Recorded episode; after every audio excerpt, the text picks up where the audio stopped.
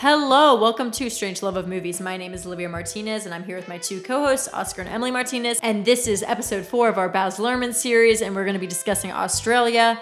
And the past two episodes have been quite lengthy and quite positive. But I think that this one's going to have a bit of a different tone, to say the least. Australia is a 2008 film starring um, Hugh Jackman and Nicole Kidman in the, in the lead roles. The Drover! The Drover!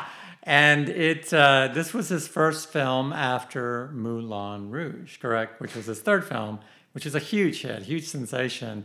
And you kind of you kind of went off track a little bit. First of all, there's no music. It's and it's almost three hours long. Or very right? little music. There's very yeah. little music. It's there are no songs. All there is is somewhere over the rainbow, which is a great song. Over. Admittedly, it's a great song. But it's not made for Australia. Exactly, and it's it's almost the film was overly long. That's what everybody says there were some shots that were beautiful as usual, but it wasn't fun. It wasn't fun. And that was the thing that was missing. Even Strictly Ballroom, eh, it was kind of weird, but it was it had some fun and this one wasn't. I can imagine that he really wanted to make this movie because he wanted to show what he could do with a different type of film. And this is a classic epic, um, almost a western.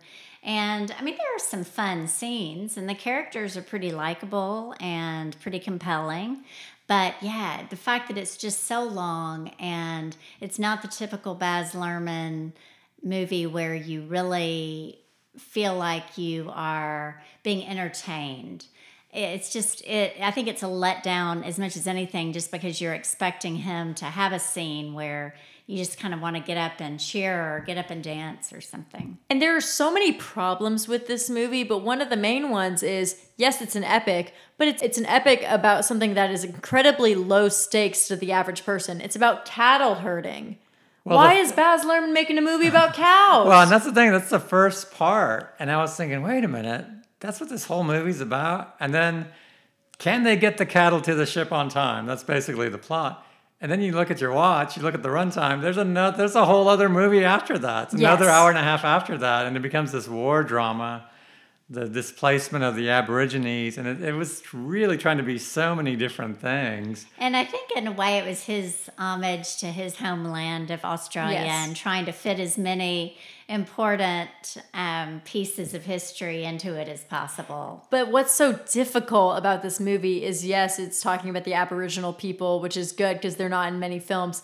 But it's through the eyes, you know, the white savior complex. It's through the eyes of Nicole Kidman and Hugh Jackman, two very tall, very good looking white people who just, you know, and it's, yeah, that it's fine, but just how it's told, it's trying to be so, you know, progressive and it's we're show we're giving the Aboriginal people a voice, yeah, but it's through the eyes of this just you know white savior, or at least that's been a lot of the criticisms of the film, well, which I also, can see. And you have Hugh Jackman, who's an established Broadway star, song and dance man, as he showed in uh, Greatest Showman.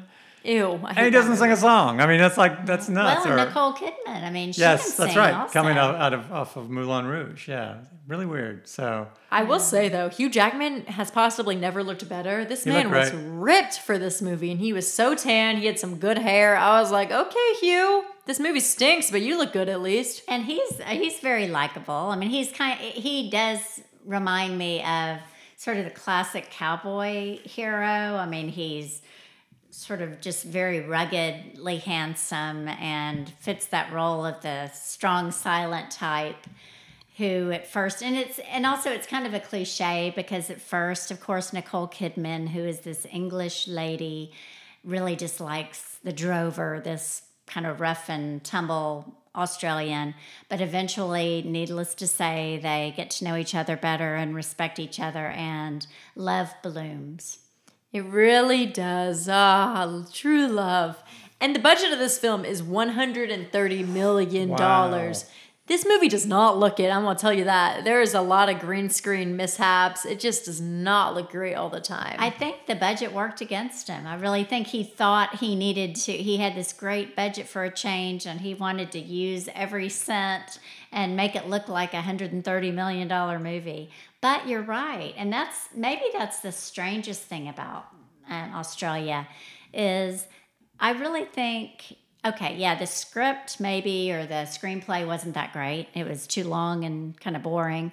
But I really think a lot of the fault lies with the direction, specifically with the direction. I mean, I think that there's some some obvious scenes that were not filmed on location. Clearly. I mean, mo- much of it was filmed on location, but yeah, there's so many scenes where you realize there's just this green screen behind them.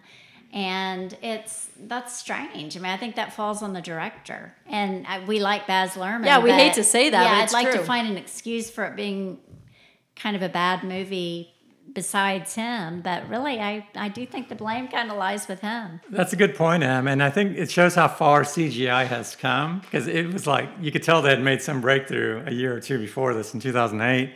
Because there were some amazing vistas and amazing thing, but just took a little. You don't have to look that much, but it, it looked almost intentionally phony, like the where the ships on the on the on the on the bay or the harbor, and then when they're on that cliff, you don't really feel that urgency. Oh my gosh, this little kid's going to get run over by these stampeding cattle unless he hits that green screen first. You know, it, it- it, it didn't. You know, just didn't didn't translate very well. And we haven't even mentioned the little boy who is Nullah in the film. His real name is Brandon Walters. He was the He was cutest little he was kid. great. And a he was good amazing. little actor. He was great. He hasn't done anything since, which is kind of shocking because he was so good. Well, he hasn't done any acting since.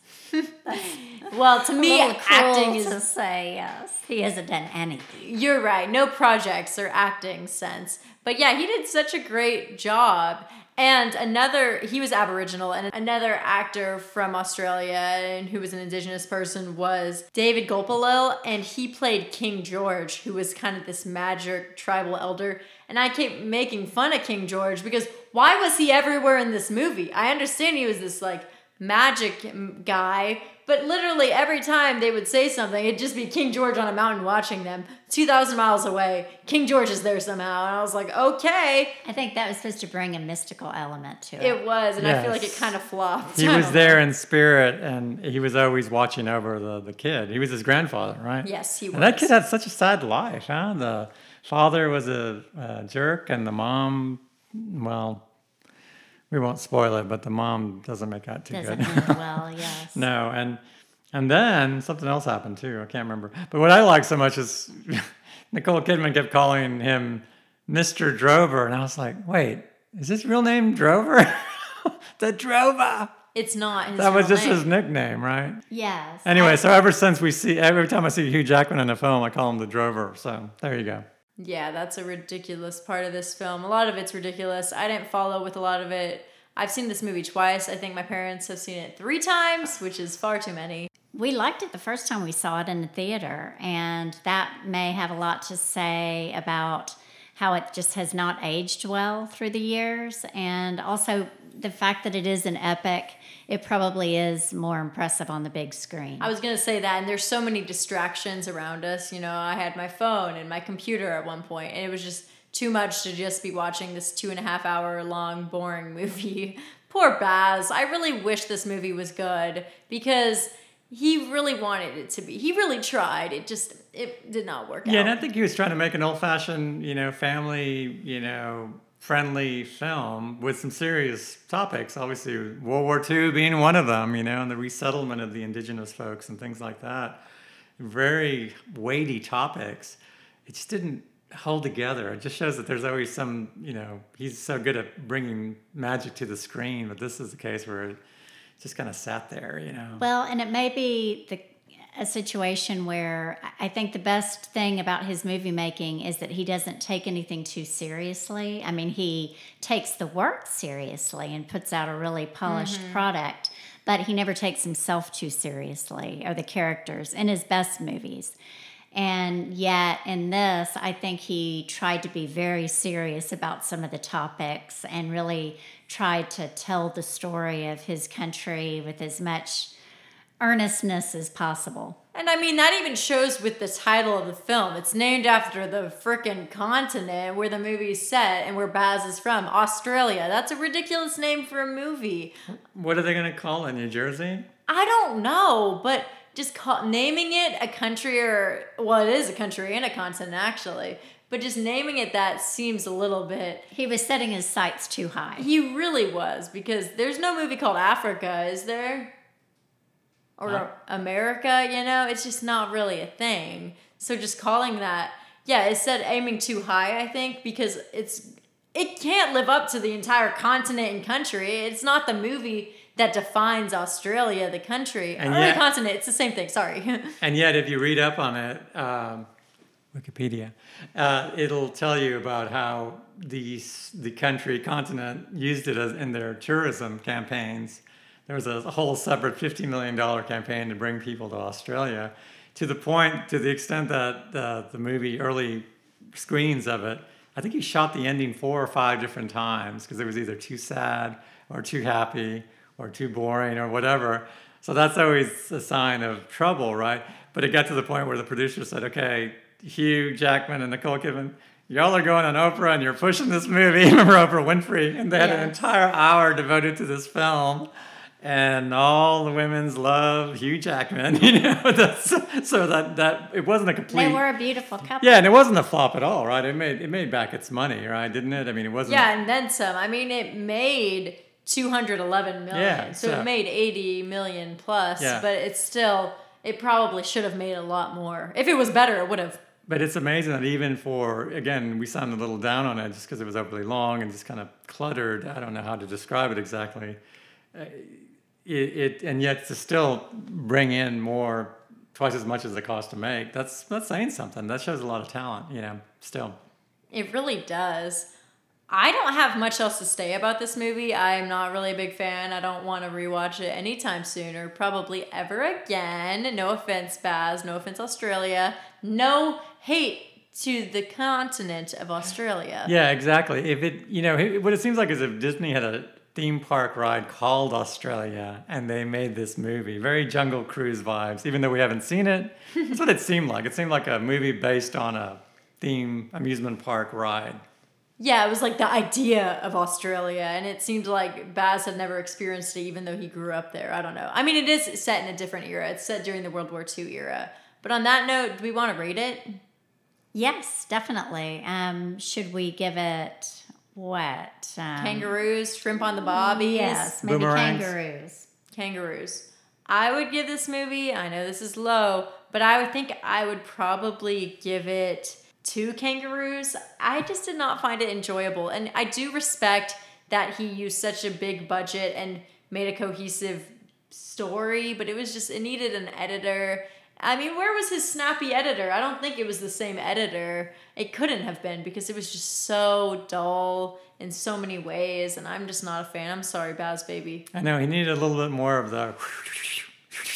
Yeah, literally. From, Moulin Rouge. I give it a 2.4 stars. That's it was two hours. and- Kangaroos, you mean? whatever. I I give it 2.4 kangaroos because it was two hours and 40 minutes. So that's one kangaroo per every 20 minutes. Oh, I can't do math. I don't know if that's the right math, but all right. I think I'll give it three kangaroos because we liked it the first time we saw it. So I think again, if we had seen it on a big screen again, I think we might like it better. It's pretty good story, pretty good acting, but uh, above average. You know, it's it's above an average movie, and yet certainly not really worth seeing again. Oh, three times! I can't believe we've seen it three times. Well, that's a good point. enough. And that's a really good point about having seen something, and having yeah, decent memories about it, which is how I felt about Romeo and Juliet, what we just talked about two weeks ago. And uh, and yet that one seems as fresh as it was the day we saw it. This one not so fresh, a little on the day old Ben or whatever you want to call And it. And it's 10 years older than Yeah. Romeo and Juliet. So it just shows age is just a number because it doesn't always match up with how something ages. Follow us on Instagram at Strange Love of Media and visit our website, strangeloveofmovies.com. This was our fourth installment of our Baz Luhrmann series. Next week is an exciting one. We don't have to say what it is, but it'll be episode five, which should we give a hint of what it will be? I mean, I guess you could look up Baz's filmography, but well, you ain't nothing but a hound dog if you do that. Well, it's not that one. Oh, So I'm just gonna say it. It's the Great Gatsby. oh, that's. Oh, sorry. I thought it was Elvis. Papa tried. Next week, we'll be talking about The Great Gatsby, which is one of all of our favorite movies of the 21st century and one of my favorite movies of all time.